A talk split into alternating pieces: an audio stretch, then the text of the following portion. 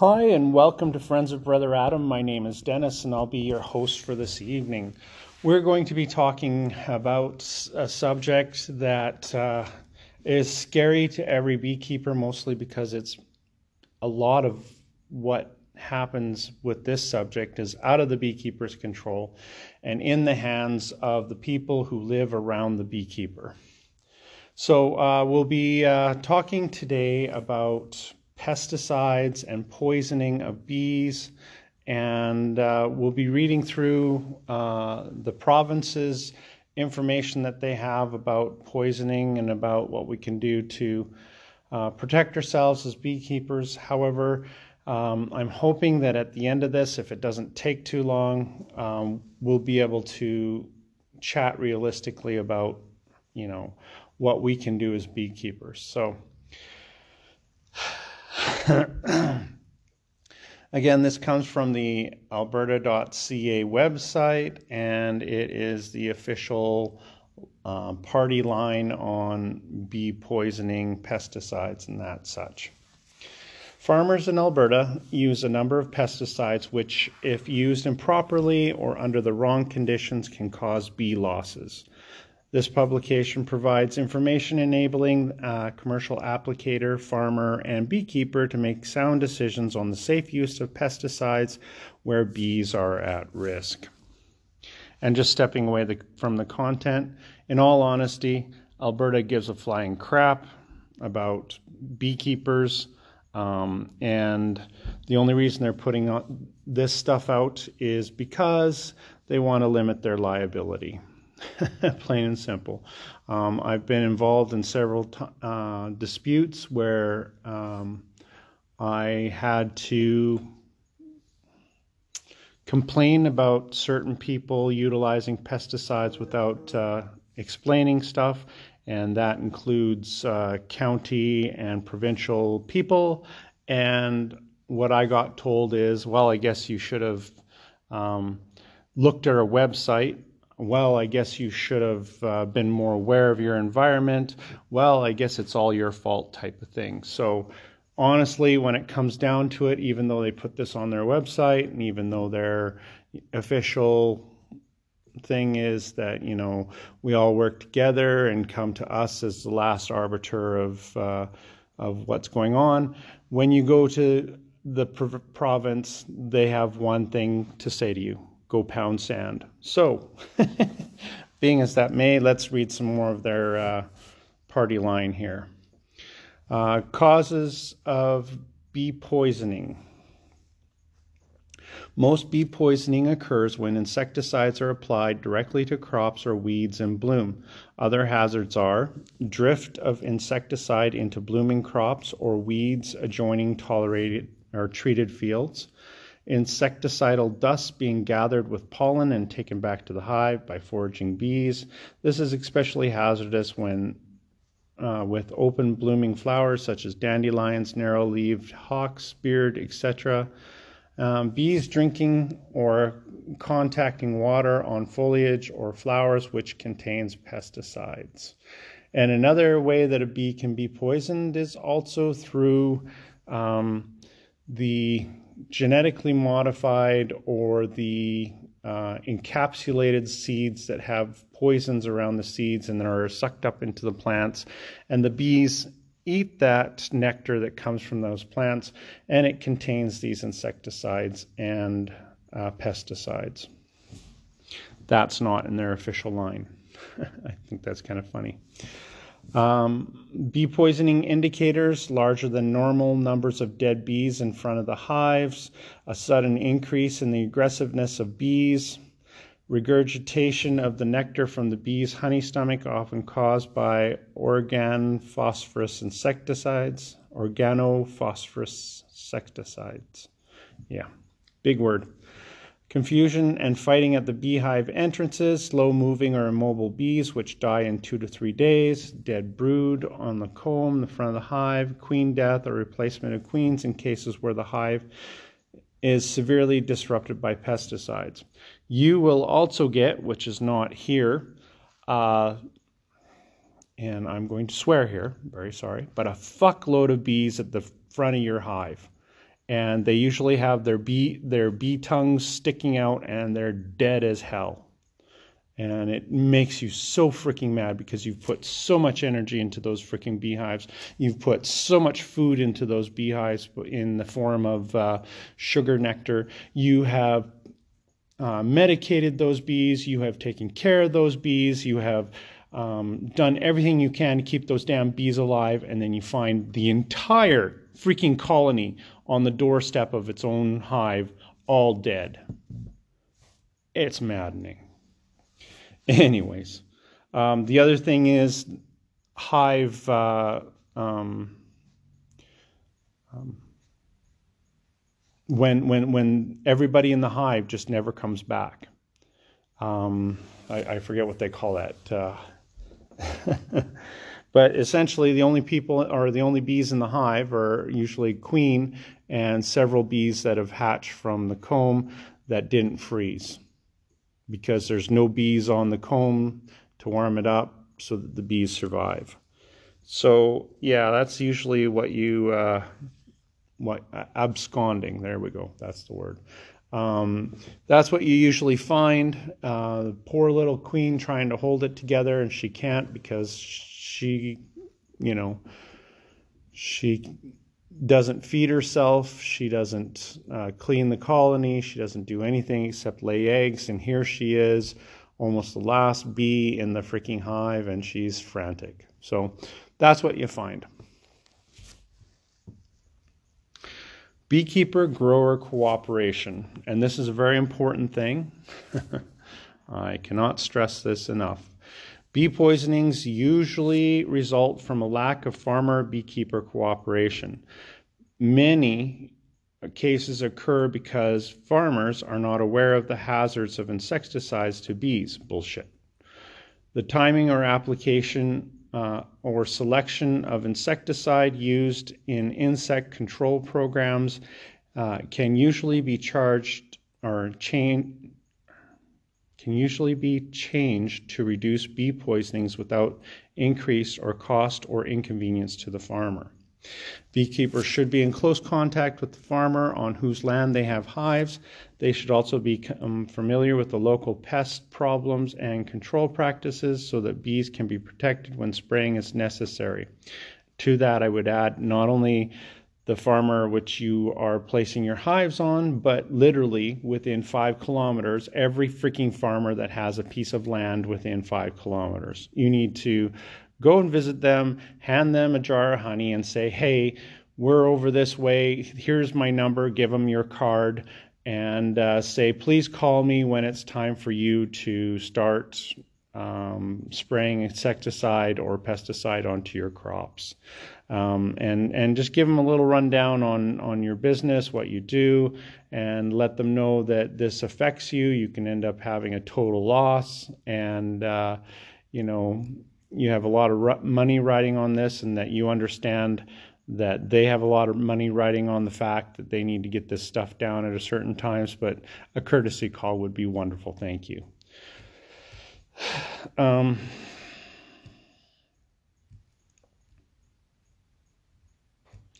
In some circumstances, the only solution to avoiding bee poisoning is to move the bees. Although difficult, such an action can be taken only if the beekeeper knows where and when the spraying will occur. Most bee poisonings occur as a result of poor communication. The technology to prevent bee kills exists, but cooperation between farmer and beekeeper is not or is necessary to prevent damage from pesticides. Okay, let's pause here. Um, there are a lot of things that you can do in order to keep your bees in the hive. Um, one of them would be to drape a tarp over top of your beehives. However, I want you to know that if you do this in the middle of summer, you will kill off your bees because eh, they don't get enough uh, um, oxygen and air to their hives, and, and essentially you're just killing them yourself. Um, you can go and get nets, and these nets are the kind of nets that uh, um, bee transporters usually use. They go on the back of uh, um, the semi trucks under which the uh, beehives are transported, um, and they are a pretty penny, but if you have them, you can drape them over several hives that you need to keep within the hive. And what that does is it allows the air to get in, but it doesn't cause um, issues as far as um, not allowing air in there and causing it to heat up and kill your bees. Uh, other things you can do is yes, you can move them, but make sure that you move them in the right direction so that you're not moving them through the pesticide uh, treatment. Um, you'll just kill them. Um, you want to move them away from the pesticide treatment and you need to move them more than five kilometers away. Okay, so When a farmer and beekeeper agree on an arrangement for placement of bees, verbal or written, it should be clearly understood that what procedures shall be followed in the event spraying becomes necessary. Arrangements may be necessary between the beekeeper and several farmers if bees are expected to forage in neighboring fields. Um, you have to do it anyways, regardless of whether you expect them to forage in neighboring fields. So, uh, uh, this this was under the title beekeeper grower cooperation, but I think I need to add in here beekeeper um, government cooperation. And uh, the reason, and I'm putting this in here because, uh, yeah, I've had some dealings with government officials. Part of the uh, um, making you sad government um, area um, the uh, government area that makes you sad is, um, you know, totally and completely not at fault for anything. And no, they won't pay for your bees that they killed because they didn't bother to notify you. And they did know that you were there. You cannot um, expect um, a politician or the unelected minions who work underneath that politician. Sorry for the interruption there. I had uh, fellow beekeeper and and super awesome guy return my bee vac, all cleaned up and pretty after our last little foray into the unknown. Anyways, um, the Department of Making You Sad. Um, yeah, these guys, you know, they have their own jobs that they want to be doing. They don't want to really have to consider more stuff than they absolutely have to. And so they have their regular times that they uh, decide that they need to do pest control and that they need to do um, invasive species control such as like dandelions and milkweed and things like that. And uh, so they will, at the times that they want to do it, that fits their schedule, that fits their budget, they will assign their workers to do it. And their workers do not necessarily immediately go out and accomplish the thing which they have been told to do. They sometimes let it on the back burner a little bit until they get done their stuff, and then they go out and then they do it. And a lot of these workers are uh, very high paid, first jobs ever, period, snowflakes.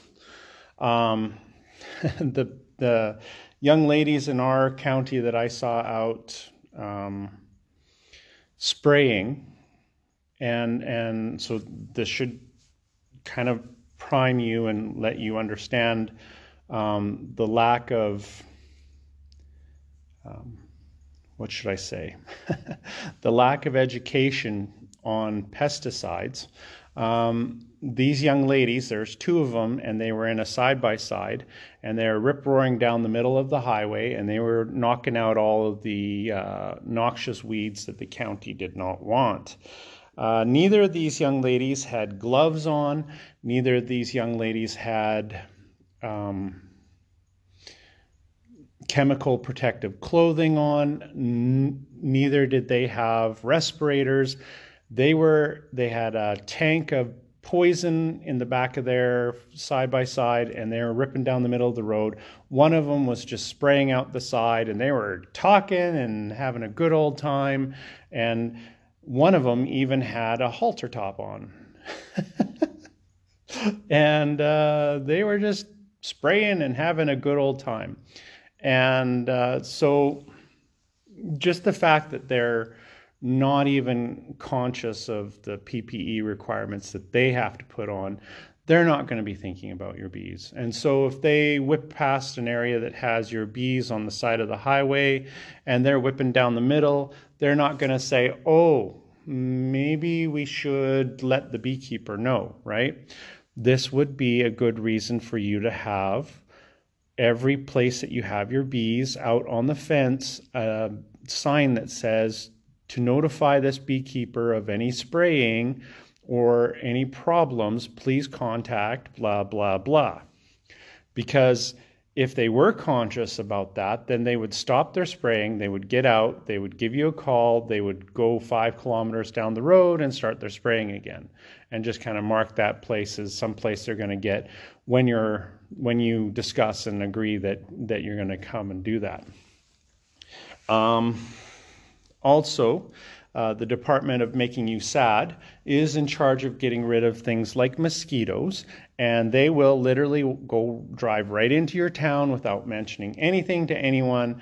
Um, or if they do, it'll be on their website, on a calendar that's in the back of their website that it's extremely hard to get to or find, and they will mention it two days before they do it. so, you know, um, it would be a good idea to have somebody whose job it is to continually uh, creep on the county and see what they're up to, and then to broadcast what the county's doing.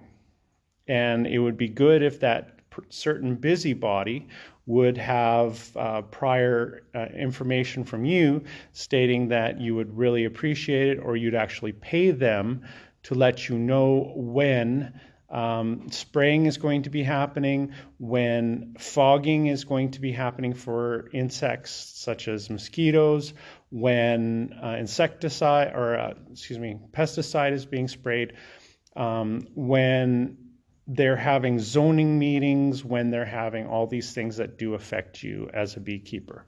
So that would be good. And uh, the more that you can become involved in the department of making you sad with positive regard. So, walking in literally to the office of the department of making you sad. And the very attractive young lady who's at the front desk saying, Hi, my name is so and so. This is my card. And then you hand her a stack of 10 or 15 cards and you say, Please distribute this to the appropriate people, such as the uh, person in charge of spraying, uh, such as the person in charge of um, dog catching, because that's the person that's going to call you when they have swarm notifications, um, and other things. And then you're also going to put on the the table as well, a pamphlet that folds into three, and you're going to have five or six of these pamphlets. And this pamphlet's going to go through and describe bees and, and your operation, how much you love the bees, and you're trying to bring them back from the edge of uh, extinction and how you'd really appreciate the help of the county in rescuing the bees, like giving you notifications for bees being rescued, for um, not spraying eh, um, unless they let you know, and that um, they make these notifications so that you can work it into your work schedule. And you bring 15 or 20 500 ml jars of honey and with your with your name and with your phone number on it and your company name and you give them out as um, swag and you say please distribute this to the office please let them know that i really want them to let me know when they're spraying to let me know when you get a call for bees. I really appreciate it, guys. You guys are helping me out so much. And um, I, I, just so that you know, I will be coming in on every bee call that I receive from you. I will be coming in and giving some more swag. So please give me a call. That's how you handle the department of making you sad. And you also go to them several times and say, Hi, just a reminder, I'm still looking for bees. Um, I've had several swarms that I've done. Notify them when you have bee swarms in your area and uh, say, Oh, by the way, I did rescue some bees from this area, just to let you know. Oh, by the way, I just rescued some bees. And so that they understand that you're doing stuff, that you haven't forgotten them, and that uh, swag is waiting for them to give you a call. okay? And, and unfortunately, this is just the way things have to happen. These um, uh, minions who run the department of making you sad and who um, slave underneath the uh, head of the department of making you sad, um, they need this uh, positive reinforcement in order to get the pump rolling and to get them noticing that it's good for them to remember you. Okay? Got to get off that kick. you can tell that hasn't happened recently, right? Reduction of bee poisoning. What the pesticides what the pesticide applicator can do. Do not apply insecticides that are toxic to bees when the crops are in bloom, including crops uh, that contain weeds in bloom. Historically, applications of insecticides to crops containing blooming weeds have caused the greatest kills in Alberta. Spray planes should not turn over fields containing blooming crops or weeds. Ground application is generally less hazardous than aerial application because there is less drift and smaller acreages are treated at one time.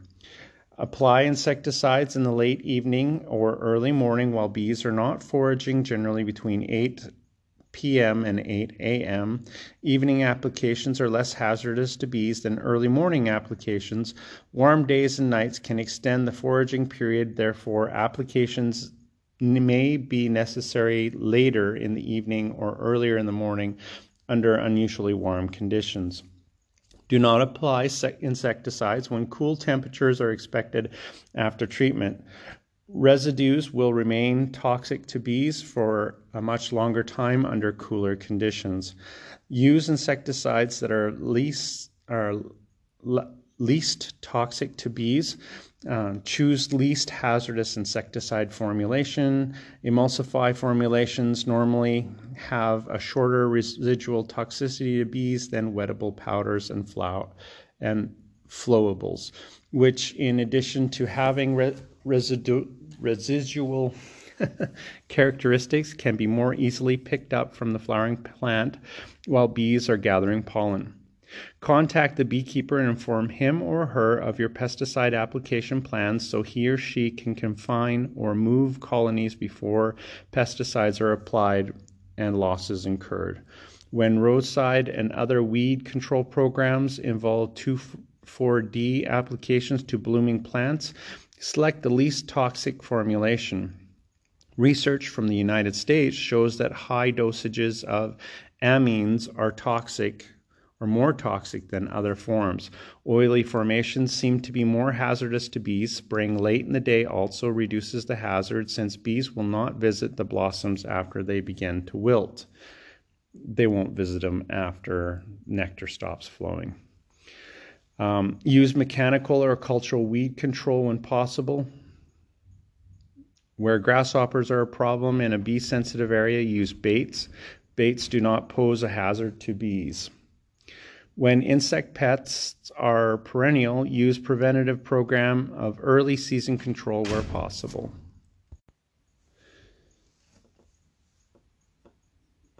Such program is usually less dangerous to pollinating bees as well as other beneficial insects.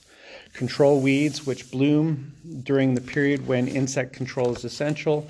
Learn about the beekeeper problems with pesticides, poisoning, and negative or negotiate terms which will satisfy the needs of both parties. What the beekeeper can do. Establish a local beekeeper farmer application communication network prior to spray season. Do not leave unmarked colonies of bees next to fields which may be sprayed with pesticides. Post your name, address, phone number in large letters in each apiary so you can be contacted before pesticides are applied. Regulations under the Bee Act make this compulsory in Alberta. Move bees back into treated areas according to guidelines provided later in this article. Um, choose apiary sites away from intensively sprayed areas. Establish holding yards for bees in safe areas so that hives can be moved there and fed if necessary during periods when apiaries are at risk. So that means you need to have, it would be good for you to have a home apiary in order to move your bees all of your bees into one area if you need to. And for beekeepers that are hobbyists, maybe having a farmer friend who is not cultivating a certain per- portion of land, letting it go fallow for the year, that's a good place to put them as well. Be careful when controlling insect pets around beekeeping facilities or apiaries Vapona pet, no pest strips and chlordane should be not be used anywhere around bees or beekeeping facilities. If spraying is necessary and the bees are at risk, move the bees out of treatment area. In some cases, when furad, furadan is used in high rates, there appears to be no safe option but remove the bees prior to treatment. All right. Dealing with an pesticide poisoning. If a pesticide application results in bee kill, follow this procedure. Contact the applicator and farmer immediately to determine less toxic pesticide can be applied. Yeah, that's going to help. Contact your local rural advisory specialist or agricultural fieldman in the ap- apicultural office in Fowler, Alberta for assistance in terminating further damage and evaluating losses. so essentially, if the beehive hasn't been killed off totally, they want you to kill it off totally so that it doesn't spread to other hives. Not the most popular thing to do. Uh, collect several samples of dead bees in front of the hive as soon as noticed. Sample of bees is required are uh, five or a 0.5 pound sample of bees is required for analysis. The bees should be collected in a paper bag and placed in an ordinary home freezer to prevent any breakdown of residues. The samples should be collected by or in the presence of a third party to ensure sampling is not suspect. Okay, do you see where this is going? They are going to submit it to the Department of Making You Sad, and then they're also casting suspicion on you because you might have something to some axe to grind against some other farmer. Mark the affected hives so action can be taken to reduce future losses if significant residue is a problem found in pollen, honey, wax. So essentially, the Department of Making You Sad will come in and make you extremely sad by deciding that this hive, that hive, and this hive, and that hive were all close to the pesticide area. And even though it's not killing the bees right now, they all have to go. And so they put a plastic bag over your hive, spray some, um, spray some uh, um, gasoline on it, light her up, and walk away. Thank you, Department of Making You Sad. Mark the effective hi- affected hives. Uh, we did that one already. And record the date and actions taken, pesticides used, weather conditions during and after the suspected pesticide application occurred. Data on toxicity of pesticides to bees has not been developed under Canadian conditions. The hazard from pesticide is known to vary with dosage, weather conditions during and after application. Normally, in cooler weather, the residue, residue lasts longer. Following the information based on the work from Northwest USA, and is only a guideline for assessing the hazard of various pesticides to bees. So, there you go. And just so that you know, if you do report a poisoning to your Department of Making You Sad, they will do a lot of things. Uh, first thing they will do is they will check to see that you are a licensed beekeeper. Uh, next thing they will do is they will check to see if you have ever been inspected. Um, and if you haven't been inspected, gee, this would be a good time for them to introduce themselves to you and make you a little more sad, even though you are sad because they are burning your um, your beehives. While they're there, they might as well do an inspection. And uh, the Department of Making You Sad will mo- make a note, put this down, and more than likely they won't be able to find the person who has um, sprayed. Um, although they do have records of people who have purchased the spray, um, they will do some back room um, clairvoyance and decide who is responsible. They'll go and slap that person on the hand and say, please talk to your beekeepers that are in your area when they are doing stuff. Honestly, no good will come of this. And talking to the Department of Making You Sad, I, I have yet to um, come out with a happy outcome with the Department of Making You Sad. Essentially, no news is good news with them. Um, if they're ignorant as to all the bee poisonings that are happening, they are happier, honestly. And um, I had a, a, time where I had a neighbor, um, as a hobby beekeeper, I had three neighbors who were who were putting on poison on their um, plants totally was unnecessary, but they wanted gorgeous um, yards and beautiful things and no pests and that kind of stuff. And so they were very happy at spraying everything that they had. And it would kill off my bees. And literally, I lost over over the years. I probably lost about 10, 15 colonies. And I'm telling you, I did not contact the Department of Making You Sad over any of that. What I just said is, I've learned my lesson. I will do this in the future. And then I went and did that. Usually involves never growing bees in your own neighborhood for the time period that that those people are in your neighborhood. Um, unfortunately, that's just the way it is. And with uh, farmers, you know, a lot of them do things as uh, weather conditions happen. A lot of them aren't thinking about you and, and the, the needs that you might have as a beekeeper. And the only way that you are going to get any um, anybody to pay for the bees that you have lost is if you have over 100 bees and you have insurance on them, or 100 colonies and have insurance on them, or if you have an airtight contract with the farmer who did the spraying, and uh, then they will sometimes replace some of the colonies by giving you a little bit of cash on the side. So, what's the uh, point that I, I need you guys to take from this? There's a whole lot that you have to do as a beekeeper, and there's a, hardly anything that the Department of Making You Sad uh, wants to do to keep you safe as a beekeeper and to keep your bees safe as a beekeeper. Um, and there's even less that the farmers want to do to do that as well. Um, opinions have been changing a little bit as people have been saying, you know, we're going to lose our bees, and when we lose our bees, we'll lose our crops, and when we lose our crops, we'll lose our food, blah, blah, blah. But the thing is, all the responsibility is on you as the beekeeper, and you have to do the legwork, you have to do the homework, you have to handle the swag. Um, by the way, the swag is something that you can write off on your taxes. Um, however, um, you know it's it's your time your energy your money your honey that is going to go down the tube of this um, forever forever bit of sadness that happens. But it is up to you. And you'll be a happier beekeeper if you go and do some of these things.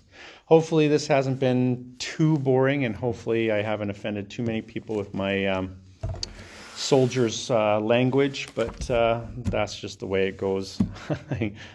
this is one of those things that really ticks me off, gets me going. So um, I wish you guys well. Let me know if there's anything you guys want me to cover. Again, this is from the Beekeeper Production Technician course. Uh, you won't be receiving any certificates at the end of this. You won't be a certified beekeeping technician, but this is for your information and for your enjoyment. Um, if you would like to get a hold of me, you can reach me at uh, fatbeehoneyranch at gmail.com. And we also have the ability to chat real time through um, a Discord. Uh, just give me an email and we can set that up. Um, also, um, we will be uh, continuing this uh, beekeeping course. It's got a lot that we can cover. Um, usually, this beekeeping course lasts uh, between one semester and two semesters. Um, so, um, we have a lot of stuff that we can do if we're only meeting uh, one time per uh, day. So, um, yeah, drop me a line and let me know. Also, on your platforms that you're listening to, if you think I deserve it, please give me a five star or thumbs up. And uh, also, um, recommend your your friend beekeepers to my podcast. It helps get the word out when the analytics don't. and I wish you guys well. Have a great night.